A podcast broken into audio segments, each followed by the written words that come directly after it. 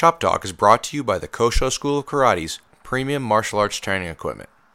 Frustrated with the low quality of the big manufacturers, the hassle and expense of custom made equipment, or the months long delivery times offered by the Japanese brands, if your order ever arrives at all?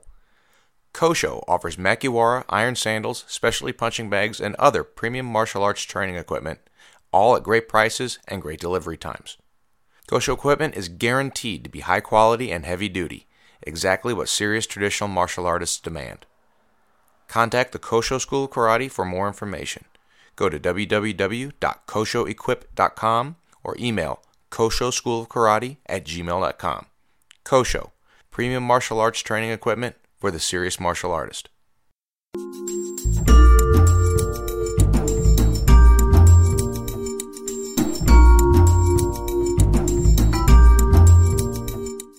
Hey, everybody, and welcome back to Chop Talk. This is your host, Nate England.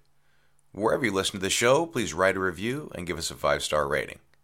Check out photos and leave a comment about this week's show on the Chop Talk Facebook page. And if you're able to successfully explain to your sensei what a podcard is, just tell him it's talk radio for the internet. Please share it with your fellow dojo members. Also, Chop Talk is now on Twitter, so follow us to get updates on Japanese news, upcoming shows, training tips, and more.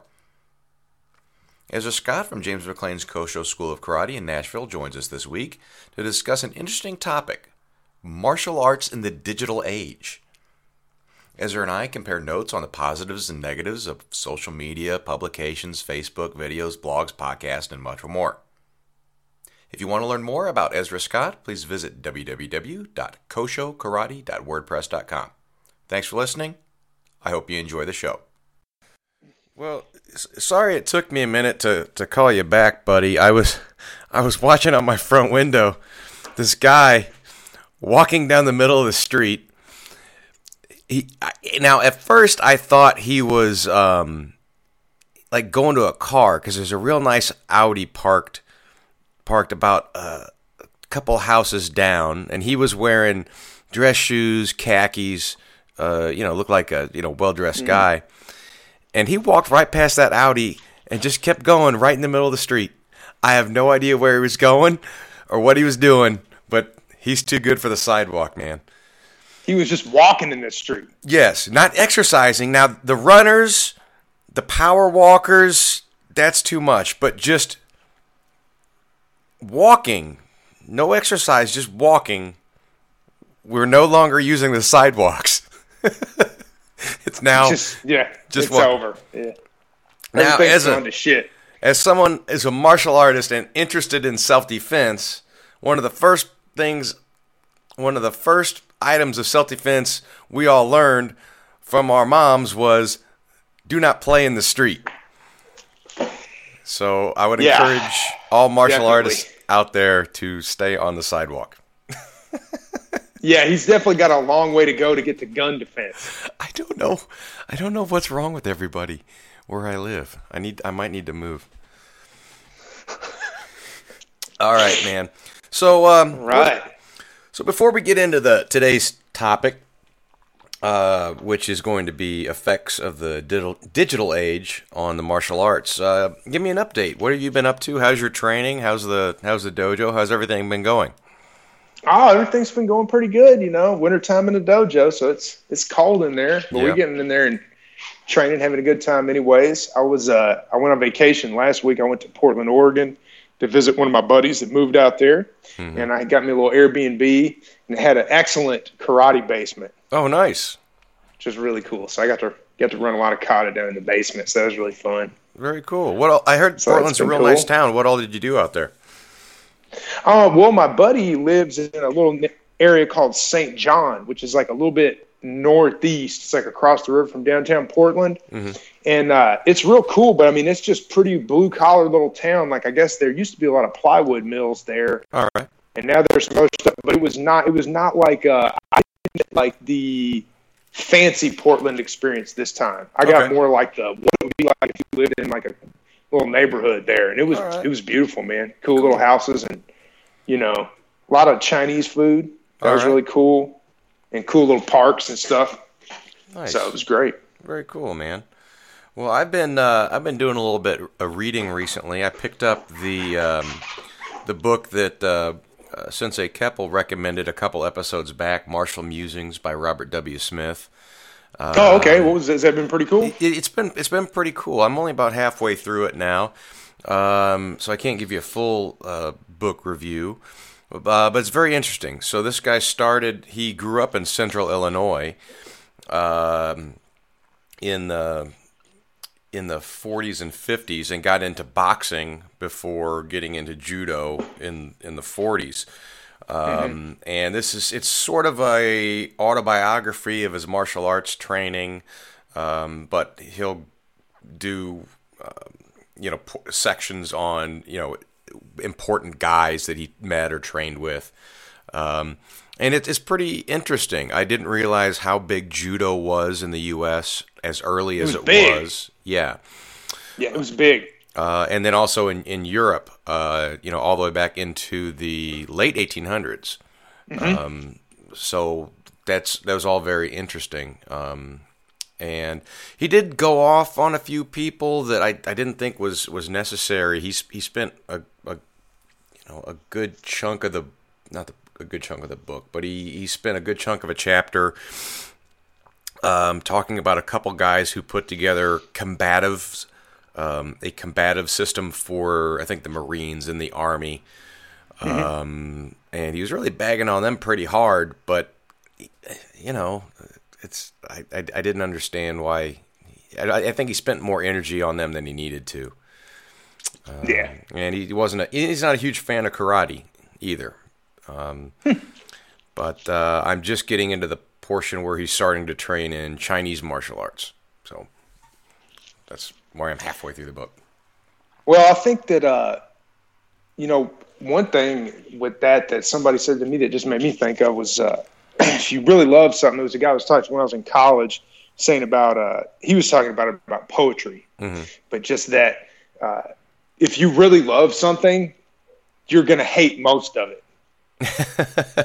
you okay. know, like if you really love poetry, you're going to have a way more visceral reaction to poetry than what the average person might just read a poem and be okay with it. But if you really love it, then I know I feel that way. But I'm I'm real hard on karate too. I think you probably yeah. feel the same way a lot of times. You know, yeah. it's you know, it's you just see there's so many things that people are teaching that they're calling karate. Mm-hmm. you know, and it, and they're not all not all that great. You know. Yeah, that is that is true. Um, you know, and he never really got into karate. He was doing the judo and then Chinese martial arts. Um, oh, okay, I see. Yeah, so he wasn't a, a, a, karate guy. He just didn't like it from the from the get go. Um, hmm. And then an, another one that I that I picked up that I was disappointed by, and it wasn't because of the original book, but it was because of the uh, the translation of the republishing, which was "What Is Self Defense" by James Mitose. Um, oh, okay. So that book is out of print. It's been out of print for who knows, maybe since the 50s or the 40s. Uh, and I, I, I wanted a copy for research because um, a lot of what James Mitose was doing with his self defense club in Hawaii um, influenced uh, early Shuri-Ryu, really influenced Robert Trias and early Shuri-Ryu. And I was trying to research where a couple things came from and some of the philosoph- philosophical things, and it's almost impossible to get my hands on an original copy. Um, the last one I had was um, uh, Sensei Awad's. He loaned it to me, but I, I can't uh, get that back from him at, t- at this time, so I wanted a copy for myself. Um, and a guy named Mark Lawrence uh, did an updated version where he was going to add commentary. But uh, I was real disappointed because Mark Lawrence took out about two fifths of the book. So he oh, took no. he took out all the the uh, philosophical stuff and the historical stuff um, that was in there. Now he left the tech the technique, so all the combinations and self defenses were in there, but all the writing was gone. And that's the part that I was wanting. Yeah, I wonder why do you think he did that? You know, I don't know. Uh, I don't know why. Um, you, you know, I'm, I'm sure there are people who aren't the biggest fans of James Mitose for some of the stuff that he was involved with personally later on. Um, yeah, he was in prison. Um, mm-hmm. You know, but that being said, there's a lot of people that have been in prison, and we can still have their whole books. So That's right. I I don't I don't understand what that was. So I'm going to have to try to get another copy. Um, but uh, just uh, yeah, I don't know. Just be careful, everybody. If you want to order "What Is Self Defense: Kempo Jiu-Jitsu" by James Mitose, make sure you get a copy that has the whole book, not just part of it. Yeah, no kidding. Yeah. yeah. Oh, one other uh, thing we got going on over here that's kind of exciting is uh, we got approval to have a Jodo test in Cincinnati. Oh, cool. Yeah, so the uh, local. Congratulations. Ken- thank you very much. The local Kendo Federation gave their blessing. The National Kendo Federation gave their blessing. So now all I have to do is organize it and. Yeah. And that's it. So it'll for, be. For, those, for those of you who are, don't know that much about Japanese martial arts, what Nate has done is somewhat similar to getting a bill passed into law in the United States Senate. Something like that. And I, I did it with bipartisan approval. Yeah. um, and that, that'll be in August, but we have, don't have any details just yet. Just that it'll be in August. It's been approved, and when I have more information, I'll I'll announce it on here and various other places as well. That's great. Well, congratulations. Thank you. All right, so let's get into our main topic today, uh, which yeah. you brought up and I thought was a really interesting idea, uh, which is the effects of the digital age on the martial arts. Yes. Yeah, I mean it's a really it's a huge topic and it's just something that is it's it it's not it's like not something that has happened, it's something that like is happening. Mm-hmm. So it's really almost the kind of thing where you could just have a podcast a month about it and just talk about some different part. You know, it's just such a broad, you know, I mean, because you think about just all the different things you can talk about about that. Right. You know, just about the way the way that that that is changing and affecting martial arts for good and bad. Mm-hmm. Well, because it is certainly not one or the other. right. Uh, well, let's uh, let's see. Where should we begin on, on this thing? Did, did you have any any particular in my show notes here, I, you know, I, I, I, jotted down some books, podcasts, uh, YouTube, blogs. Is there any particular? Mm-hmm. Is there any spot where you wanted to start or had any any uh, feelings about? Well, I mean, you know, to me, I guess it sort of comes back to. I think a good place to start is is just sort of establishing really what a big deal it is and how much things have changed, mm. you know, since the middle of the 20th century as far as that. You know, mm. I mean, it's like the people that we learned from, well, Sensei McLean, for instance, when he started in 1961, they didn't even have books about it. Mm-hmm. So you're talking about the, as far in terms of transmission, I mean, these guys had to like go somewhere to somebody and right. learn a form and then they had to practice it enough at that location that they wouldn't forget it and that they would learn remember it in a basic you know basically true to what was taught to them mm-hmm. and then they'd have to take it back to their home dojo and hope that they had it right and that they weren't screwing it up because maybe they wouldn't see that person that they learned it from again for a year and hopefully you're not just sitting there running the kata wrong the whole time right you know whereas now you know in pretty short order, I can come up there and learn a bow kata from you, mm-hmm. and then we can make a video of you doing the bow kata. You know, we could even make a video of you showing the application of it, or mm-hmm. little reminders to me. You know, I mean, it's just a, it's just interesting. You know, but yet, and you, and you wonder qualitatively what effect does that have? You know, like, am I better doing it than the, you know, because right. it is very different. so it is. And that's it, some of the stuff I've been thinking about.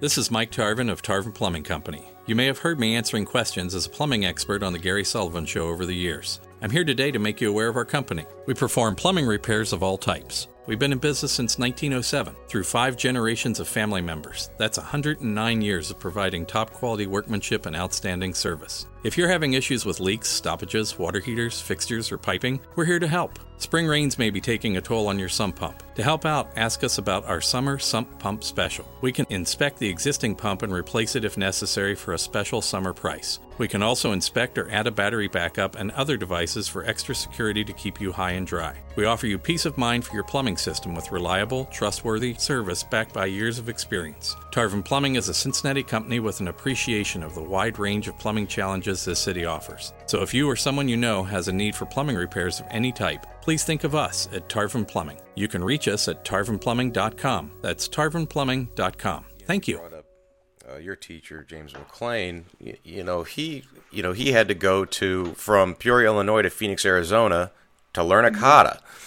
Mm-hmm. And and he wasn't the only one. There's there's um you know anytime we talk to some of these uh, guys of that generation, they'll talk about traveling across the country, hitchhiking, hitchhiking across the country to learn a yeah. kata and then bringing it back.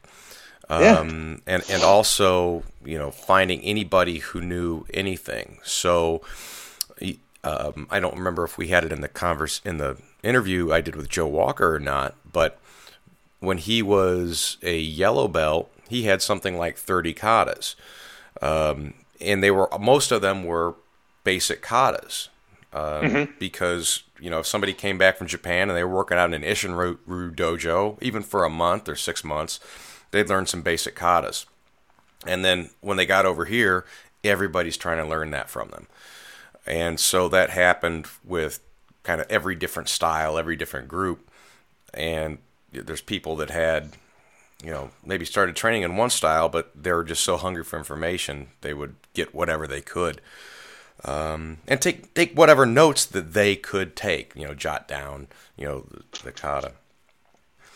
As the books started becoming more more prevalent, you know, we just talked about uh, what is self defense. That was put out in mm-hmm. the, I think the 40s, if not maybe maybe the early 50s but it was very limited. They didn't have one of those at, at your local library. Um, you know, then the first version of uh, "The Hand Is My Sword" by Robert Trias was in the 50s, um, and that's not the version that a lot of people have read. The version that most people have read and have got their hands on is a, is a reprint from the 70s. The one from the 50s is different. Um, and, you know, and the the books started becoming more popular, but the thing about the books compared to what we have today in the digital age is with the books, there was a barrier to entry. Mm-hmm. You had to be able to sit down, write a book, take the photos, put that all together in a package, take it to a publisher, yep. have it approved for publication, and then put out into the universe. And so I think there was all that there was a weeding out process of people who didn't didn't know what they were doing, uh, or you know couldn't communicate their ideas very well. Whereas now anybody can say anything at any time. Mm-hmm. It's true. And it's much more difficult for the average martial art enthusiast to weed through uh, all of these things um, than it was in 1970. Yeah, and there's and there's pros and cons to that because on the one hand, that makes it to where, say, like, you know, a guy like Mr. McLean, he was never going to write any book about anything mm. because he just was not a really an educated guy. He was real smart, but he was not educated, mm-hmm. right? right? So the way that it was at that time with the gatekeepers of publishing and all this kind of stuff, a guy like him would have never put out any media. And there, I mean, there's a reason why there is no media about the man you know, and that's only part of it. Right. But uh, he never would have done that. Whereas, say, if he was alive right now and in good shape and 70 something years old, we could make recordings of Mr. McLean doing a kata and disseminate that to the whole world mm-hmm. without any of his students having to be able to pass that barrier either. Right. And he's a great karate man. Right. So it's one of those things where it's just so it's so fascinating to me, and I guess that's why one of the reasons why I like to just sort of why I like to talk about it is that it it, there's just you see pros and cons everywhere. You cannot formulate a good argument for or against. I don't think there's there's just always something you know that like yeah. that say that it's a net negative or a net positive. Yeah, and because there's that, so many things you just haven't thought of. You know, but it is that said.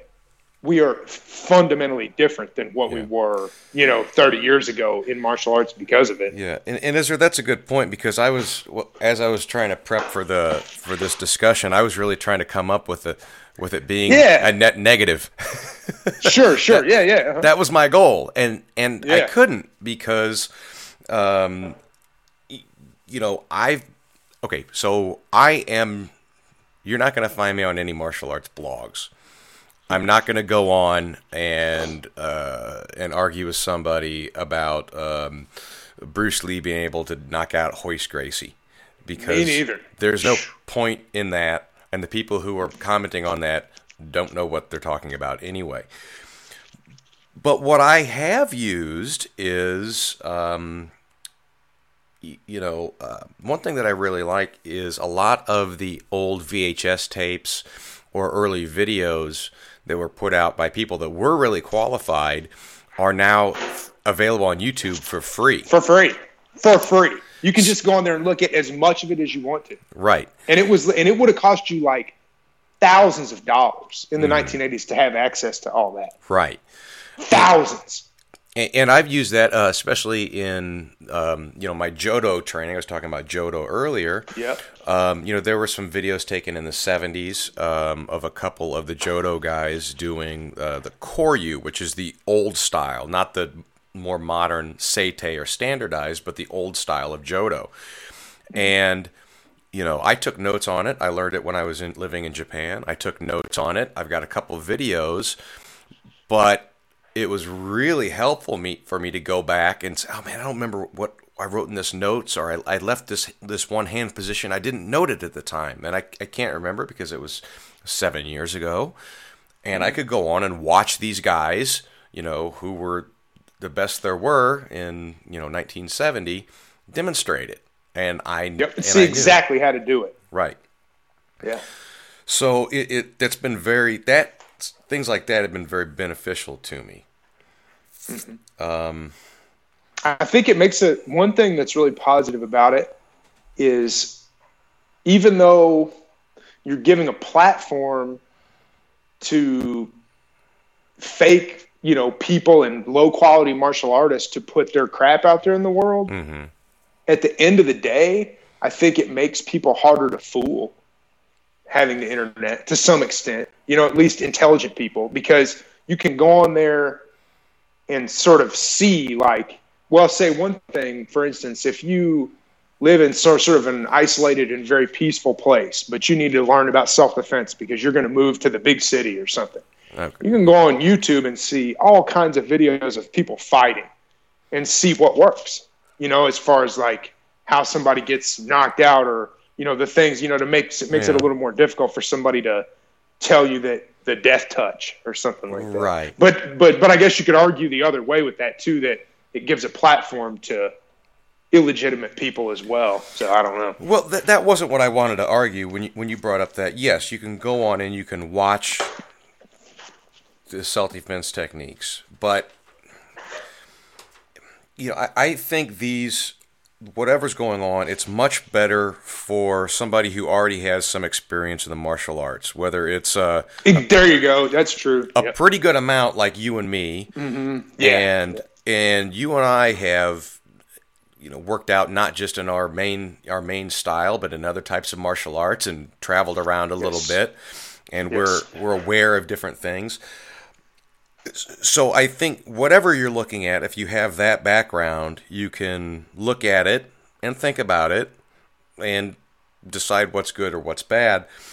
But if you're starting from zero, if you're wanting to get into yes. the martial arts, I would say it's very difficult, if not impossible, mm-hmm. to learn this from a video.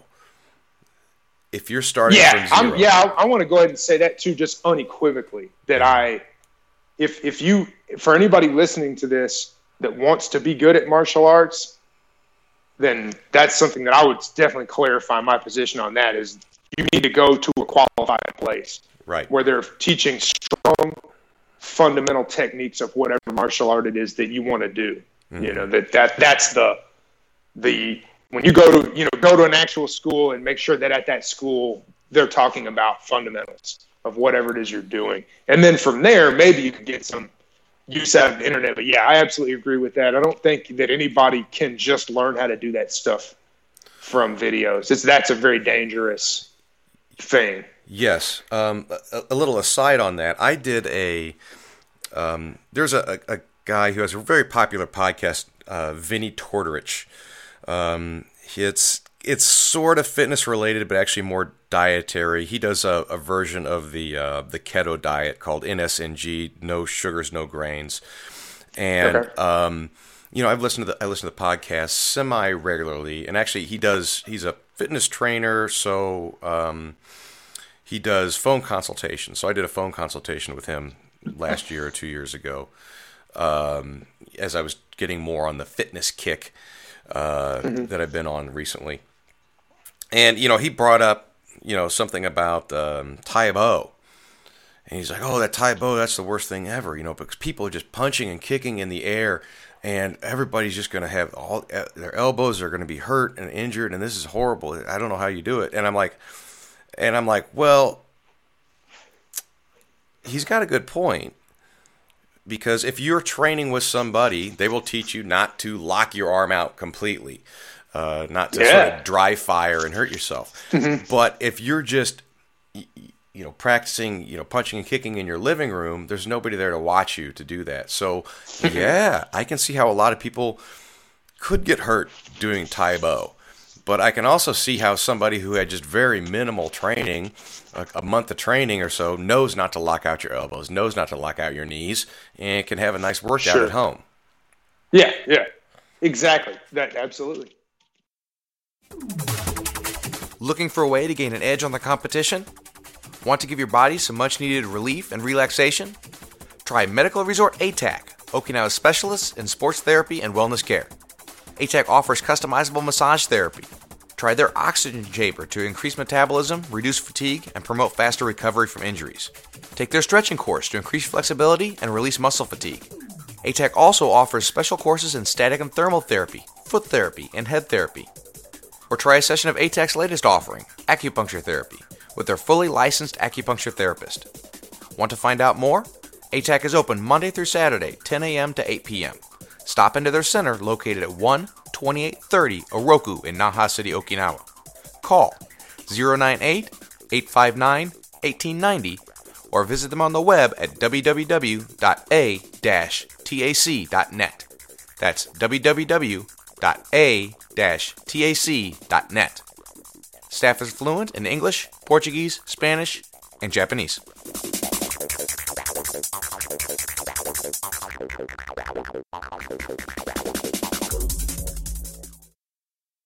Yeah, I, I mean that's like the places where I've seen people have success with videos is uh, more on the combat sports end of it.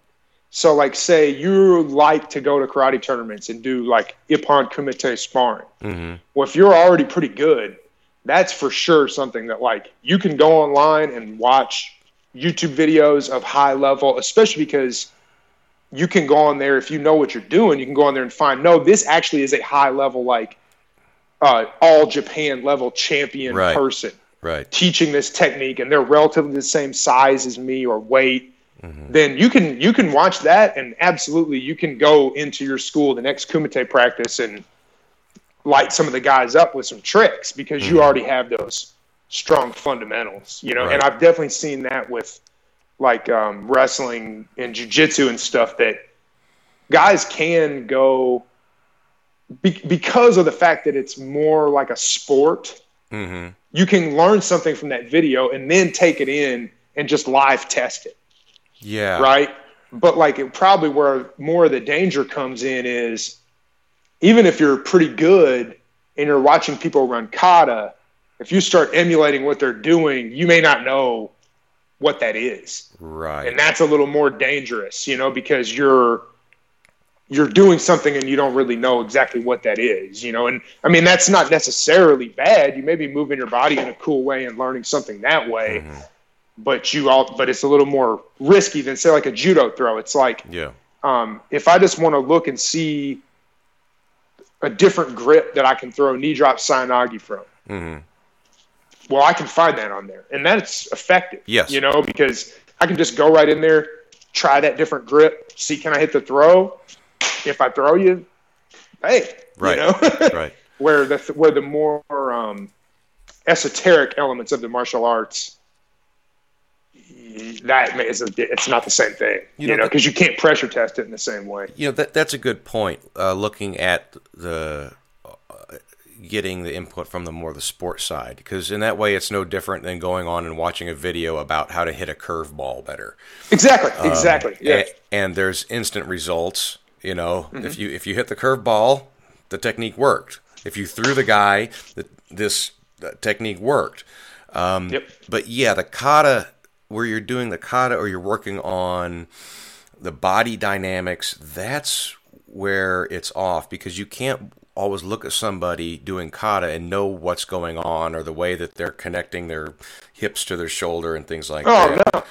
So especially not on just some crappy YouTube video. No. Um, you know, because like you, you, might even have some really, really good. Like you could have a video of Shinzato, but if it's not shot properly, you won't even if it would be possible to teach you what he was doing with a video, yeah, the video may not be good enough. The you know you may need like a slow motion and you know all this to be able to actually see it. You know, and even with Shinzato, there's a lot of the, what he the stuff that he does um, is usually he'll have like very grossly exaggerated movement, like some big rolling of the shoulders or the hips to get the mm-hmm. basic idea when you're starting, and then that gets smaller and smaller and smaller until He's able to do it without any extra movement at all. So if you see him throwing this punch, well, it might just look like everybody else throwing a punch, but he's able to connect um, his body in a in a different way than even other very high level uh, karate instructors, martial artists around the world, mm-hmm. and you can't see it. That's part sure. of the thing is make is making this this connection or this movement imperceivable. Mm-hmm. So you know try having a video of that. It's not possible. Yeah. Yeah. And and then the other thing is like with kata, you, you know, the you know the JKA and the international groups, the the, the kata is it go is so far. The presentation of the kata is so different than what you're going to find in Okinawa, where the guys are doing it as close to the way it as it was done 100 years ago as you're going to find anybody anywhere. Yeah. Be- because it's this great big performance and you're making all these extra noises and you have these extra movements coming across and all this and that. And it's like, to me, that's too much. Um, I don't like that. And I think a lot of that's very superficial. Let me ask. Let me ask you this. Okay.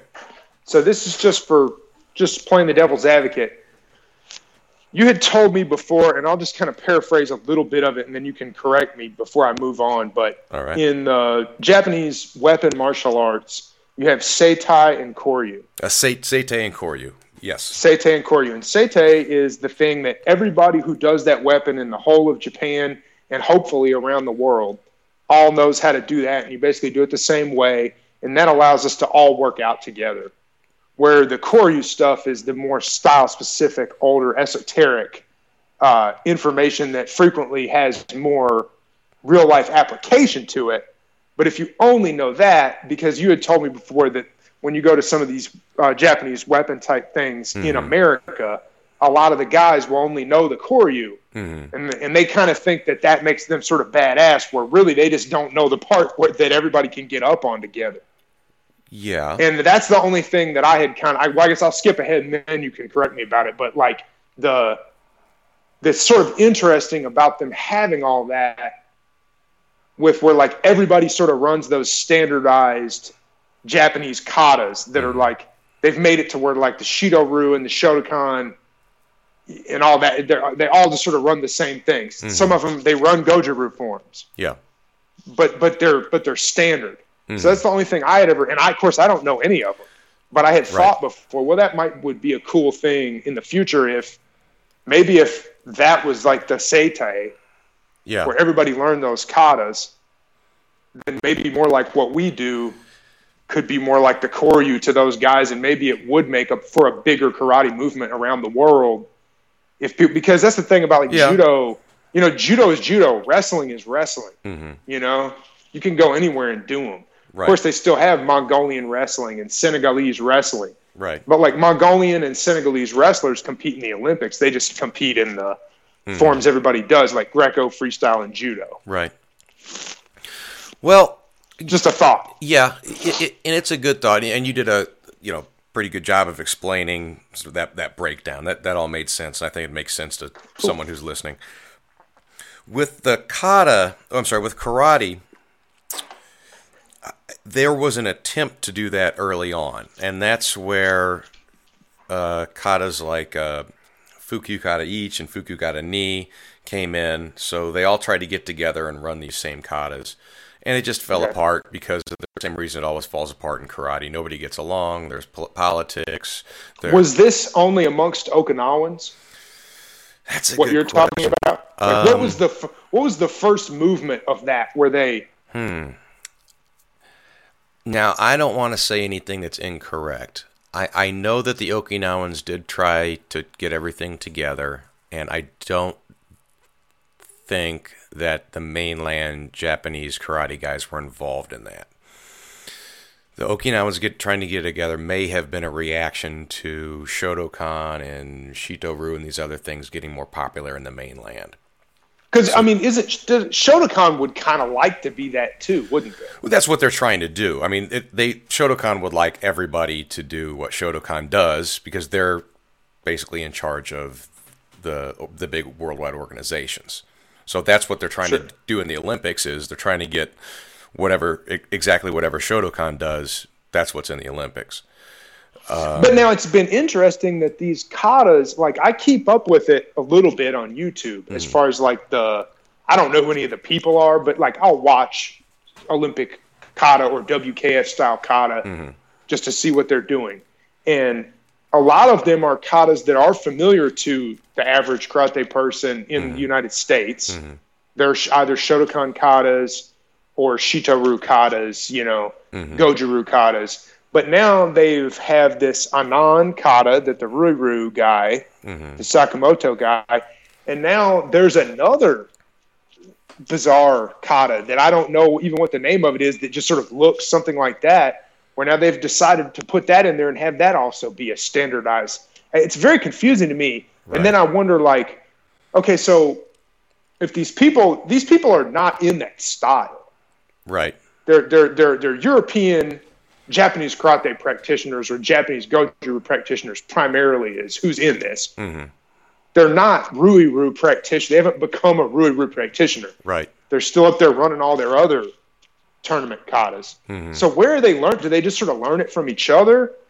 I mean, I, I guess that must be what it is. is I, I just ter- yeah. coaches that are teaching the katas. I, think so. You go to think, a camp and learn it or something. I, believe so. I think they the the federations approve a specific standardized way of running this kata, and then mm-hmm. all the people in there have some ability to learn it. Whether it's a seminar, or they've got some qualified coach who yeah know, can can comment exactly where a thing you know you got pull your hand here and this hand has to be high it can't be low sure and and that's where you know that's i i, I think that's where what it is um you know i'm not a fan of that because you know you're you're leaving out a whole bunch of important stuff mm-hmm.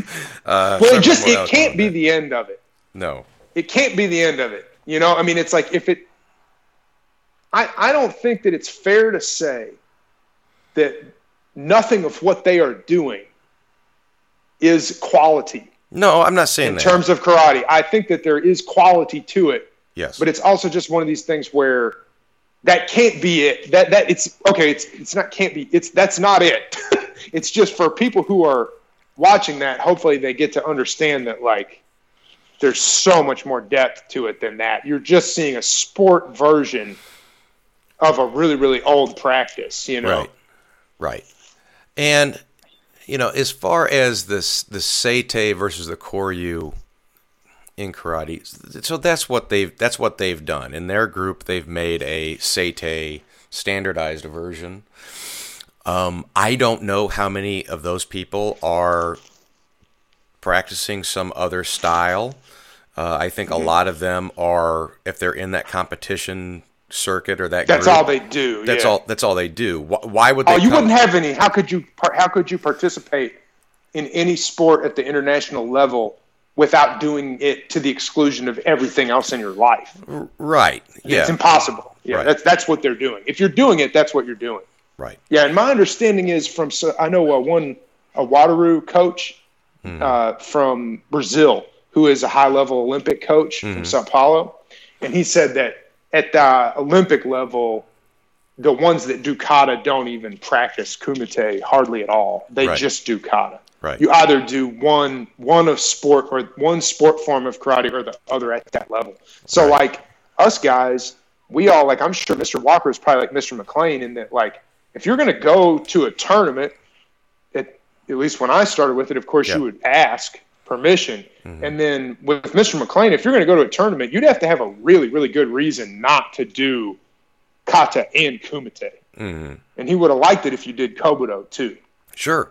You know, because they wanted you to be a well-rounded person. And if they would have had a grappling division at the tournament, Mr. McLean would have wanted you to do that too. He Mm-hmm. Right. would, if they had a judo match at the tournament too, Mr. McLean would have wanted you to do that because he wanted you to do everything. He didn't want you to. That was a real no-no. Right. Specializing. Mr. Wise did that, but he could fight really good in real life. So Mr. McLean was okay with it. Mm-hmm. right. Well, you know that that that's a good point. I, I think in in the, the type of you know the European and the uh, JKF tournaments that, that we're talking about now, you know, it's kind of like track and field at the Olympics where they have all the individual events. They've got the hundred meter dash and they've got the shot put and they've got the discus, but there's no decathlon. Yeah. And I think you and I come from from the background where you better be good at everything. And Yeah. and some look if you're if you're doing kumite, all right, somebody might beat you, but you're gonna beat them in the kata division. Okay, if you know if if they get you in the weapons division, well, you're gonna get them in the grappling division. And then taking it, then I think for you and I, we got to take it out of the tournament, which is we got to be able to actually use this if we need to. Uh, we have to know all the katas, even the ones that don't do well in tournaments. Uh, we got to know the application. Uh, we got to be in you know good shape. We have to know the me- the history, the meaning. If there's some symbolic interpretation, we've got to know that. So, so that starts spreading you thinner. So, yeah, somebody could be better than me at running a tournament kata, but hopefully I can get them in nine other things. Yeah, you just hope. I mean, there's a there's a trade off to all of it, but hopefully you have some depth of character mm-hmm. in what you're doing, and have some depth of application in your martial arts. Right. That's the probably the big thing there. You know. This is Mike Tarvin of Tarvin Plumbing Company. You may have heard me answering questions as a plumbing expert on The Gary Sullivan Show over the years. I'm here today to make you aware of our company. We perform plumbing repairs of all types. We've been in business since 1907 through five generations of family members. That's 109 years of providing top quality workmanship and outstanding service. If you're having issues with leaks, stoppages, water heaters, fixtures, or piping, we're here to help. Spring rains may be taking a toll on your sump pump. To help out, ask us about our summer sump pump special. We can inspect the existing pump and replace it if necessary for a special summer price. We can also inspect or add a battery backup and other devices for extra security to keep you high and dry. We offer you peace of mind for your plumbing system with reliable, trustworthy service backed by years of experience. Tarvin Plumbing is a Cincinnati company with an appreciation of the wide range of plumbing challenges this city offers. So if you or someone you know has a need for plumbing repairs of any type, please think of us at Tarvin Plumbing. You can reach us at tarvinplumbing.com. That's tarvinplumbing.com. Thank you. Yeah, that, that okay. That's something else that I think is interesting to talk about. About that is the whole, just the idea of specialization, and then some. What I think are probably false ideas that people, maybe even in Okinawa, have about only doing one thing. So, right. like, I have noticed a number of times, and I, I am like, I just feel like I'm just a complete white belt in comparison to you as far as my Oh, come on. intellectual knowledge about karate and karate history. No, no, no. But I've heard a number of times people say that talk about like the kid. Yeah, when I was this age, my father put me in Okinawan sumo. Mm-hmm. When the kid is this age, they started him in judo, right? So mm-hmm. like I feel like in the past, especially when people were fighting a lot more over there, mm-hmm. they didn't allow as much of that. I, I, I don't think because it sounds like they would put their kids in wrestling basically as children mm-hmm. so that they had that base mm-hmm. behind their karate. And I think it's one of the things that like has given karate a, a bad name that I have liked about a lot of Shuri people has not been that way. Is like like you guys like everybody from Walkers can all get on the mat with you. Now that mm-hmm. doesn't mean that they're gonna like all of them are gonna do real good, but they can all actually do full contact jacketed grappling, mm-hmm. and they can all do you know pretty hard contact kumite. You know they can you know it's like, and I feel like that's something that it's interesting that Master Trias and Mr. McLean and all those guys of that generation, because you figure all those guys they grew up doing boxing and wrestling mm-hmm. and all that all that stuff. I Yes. mean, they were doing people in that generation were doing all that stuff. It wasn't until like the seventies when all of a sudden you've got some got these guys who are like they're like really really good at point karate and they've never done any other combat sport. Right. That's all they do is point karate. Right. You didn't see that until the 70s. Before that, we still had the influence, I think, most specifically of boxing mm-hmm. on our culture. And it's interesting to me that when I see old photos of like Motobu's dojo and stuff like that, where you see the photos of him and Mabuni or whatever, there's boxing gloves hanging up Sure. all over the place. I think that this is something that, like, even if you were to go to Okinawa and you see these people where all they're doing in the dojo is just like running kata and they're not really like sparring and beating each other up and mm-hmm. trying different kinds of kumite and stuff. Mm-hmm. That's I don't think that's that's real. Yeah. I think that's the real way to do karate is you're doing all this stuff. Mm-hmm. To me, that's the best way to do it. Is where you're doing all this stuff. You're doing body conditioning. You're running kata. You're doing your standards. There mm-hmm. is you do have to actually know some intellectual information Right. about the material and some history, you know, Right. and and you're doing different kinds of sparring where you're actually like you- you're not in a course you know in the 60s and stuff they you know make all these big claims like the complete fighting man or the supreme mm-hmm. way or whatever mm-hmm. well obviously that's something that you're just shooting for realistically you as a person Right.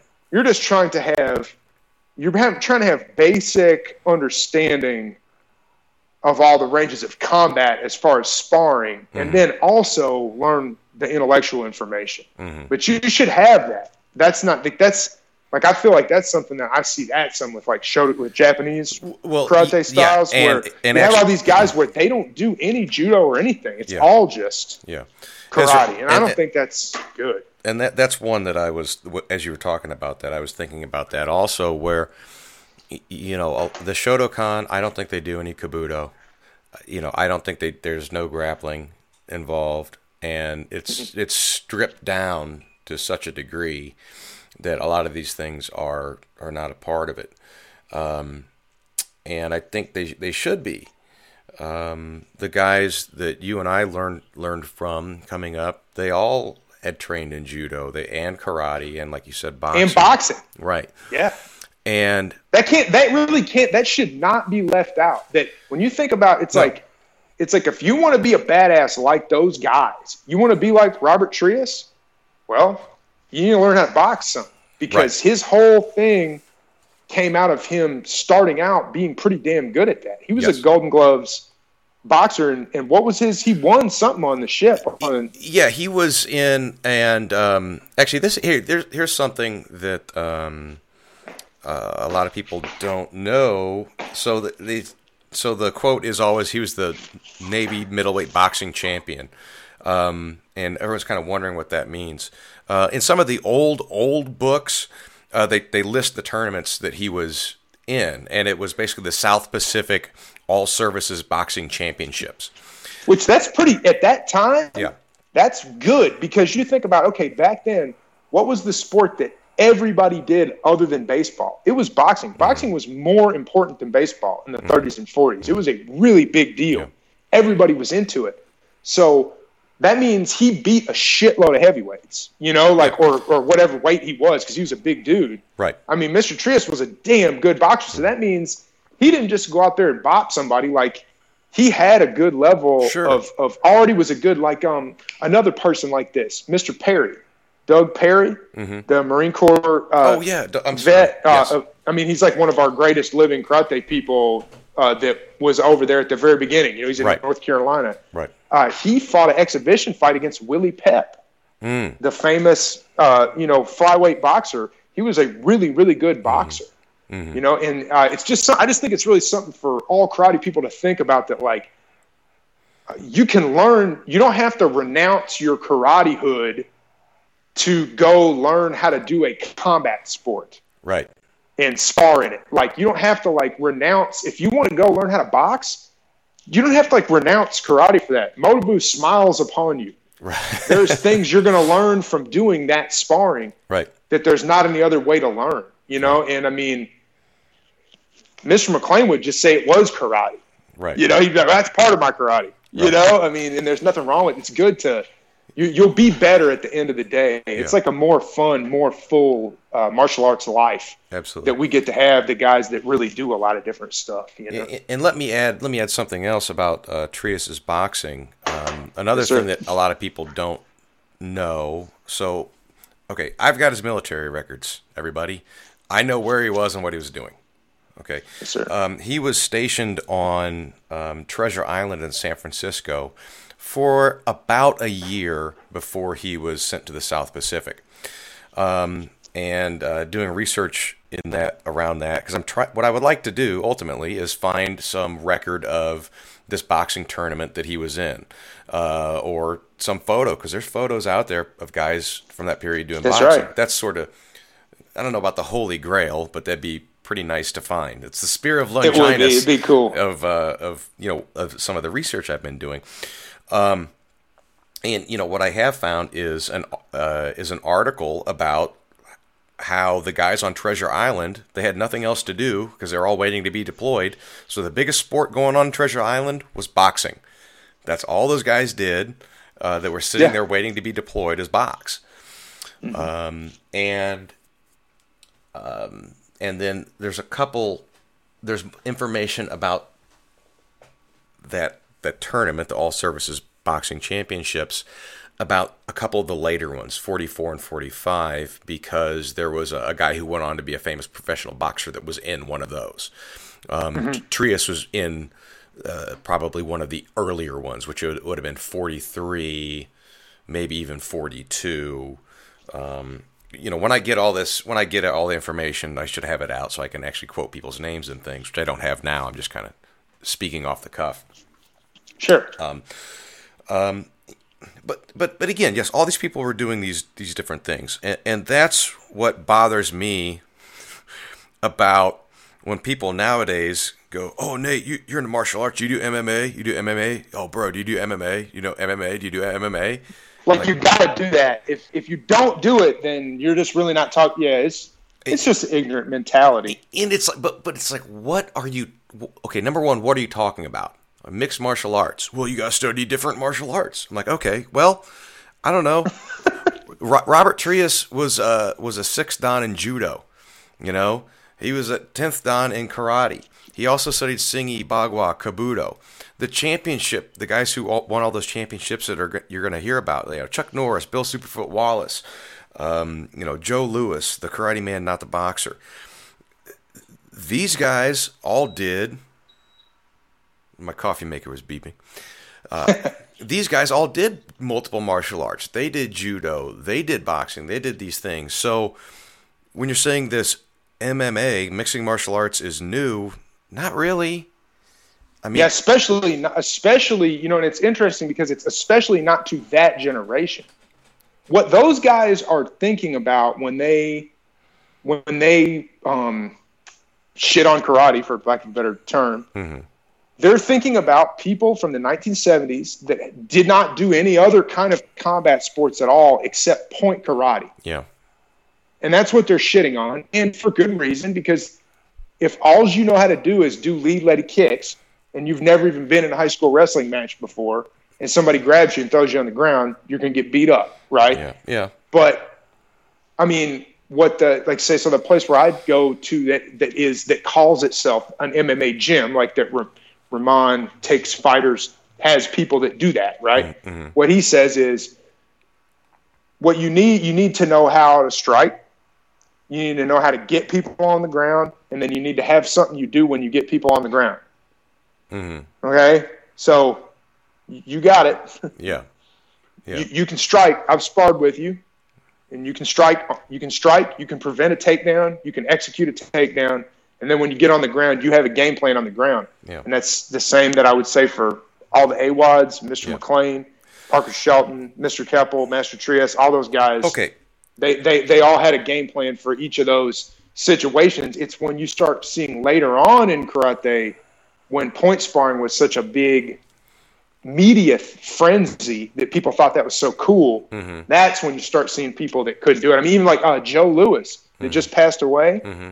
Joe Lewis uh, wrestled. He, yeah. he thought karate was stupid when he first went to Okinawa. He was like, every fight I've ever seen, the wrestler won. Mm-hmm. I heard interviews with him about that because he, he, wrestled, did like just high school wrestling in North mm-hmm. Carolina, and he was like, I beat shit out of everybody I ever got in a fight with. Everybody ever see fight a wrestler got beat up. Mm-hmm. But he just, I can't remember what it was about. He saw somebody or what it was about these karate guys where he's like, oh no, there's really something to that yeah. that got him into it. But he had that background too, you know. Right.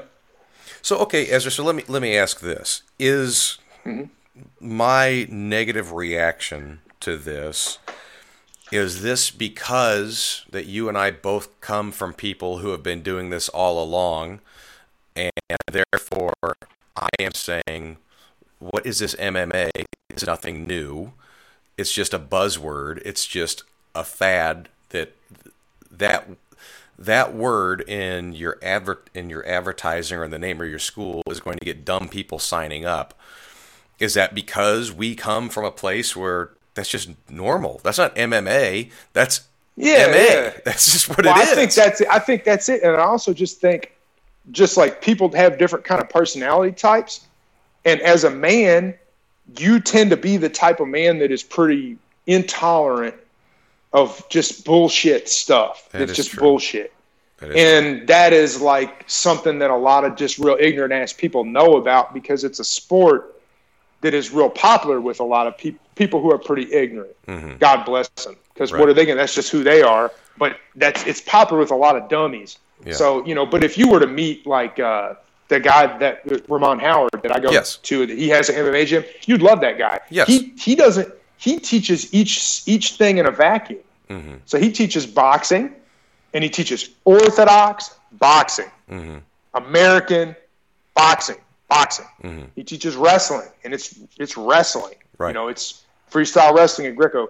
And when he, and he teaches judo, and he teaches judo like judo, he teaches right. jiu-jitsu like Brazilian jiu-jitsu as he learned it yeah. from Helson. Yes. And he really subdivides all of them because he I, I thinks like the that. exact same. He thinks the exact same thing we do. It's just yeah. his his whole thing. He is doing all combat sports type of stuff. Mm-hmm. Ironically, unlike a lot of other people too that you would meet that are on the douchier end of that, he thinks karate and stuff like that is cool and always wants to know about that. So right. it's you know, there's just all different kind of ignorant people and in everything. But yeah, I mean, it's just there's just a lot of ignorant people that know about MMA and they don't understand much about it. You know, and honestly, a lot of people that I've known that have been around pretty high level MMA would say there's kind of a lot of ignorant shit even in at the high levels of that. Right. You know, it's just right. you know, there's just a lot of ignorant people out there, Nate. right. Well, there are. I, I, will. that's give... all. That's the only thing I would ever say is just like always, you be skeptical, but you know, be open to that. There are high level people in that too that are really cool that yes. you would like. You yes, know? there are. And, same and... thing. Same thing as in karate because I mean, you and me both know about a hundred karate people that we would just tell anybody that asked us oh no, definitely don't go to that person's school. Like you don't want to have anything to do with them. Right. If it's a choice between doing karate at all or doing karate between a lot of people that I have met in karate who I yeah. wouldn't rag, rag them out online or anything, right? Because I don't do that either. Right. But if somebody was to personally come to me and ask me, "Hey, my child wants to do karate. uh, and the only school is run by this person, I would, I would, there's a whole lot of them that I would have to say, I'm sorry, but I suggest that you get your child involved in a different sport, like in a sport yeah. or something that just, yeah. you know, because it's just, they're not doing good enough. So same thing with that. You know? Thanks again to Ezra Scott from James McLean's Kosho School of Karate in Nashville for joining us. Visit www.koshokarate.wordpress.com to find out more about Ezra and his school. And Ezra will be back next week to continue this conversation. Please remember to rate the show and give it a review, hopefully a positive one, and feel free to share your thoughts on the Chop Talk Facebook page or on Twitter.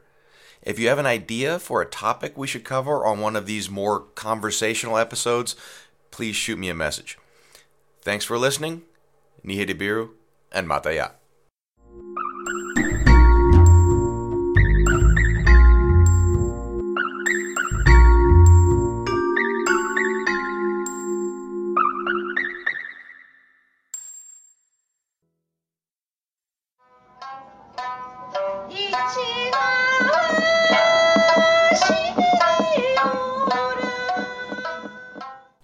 Everyone, like the show? Enjoy hearing interviews with martial artists from around the world? Then share it with a friend, family member, co-worker, everyone at your dojo, your fellow karateka. You can find new episodes every Sunday at choptalk.podbean.com. That's choptalk.podbean.com. And don't forget to like the show on Facebook. Thanks.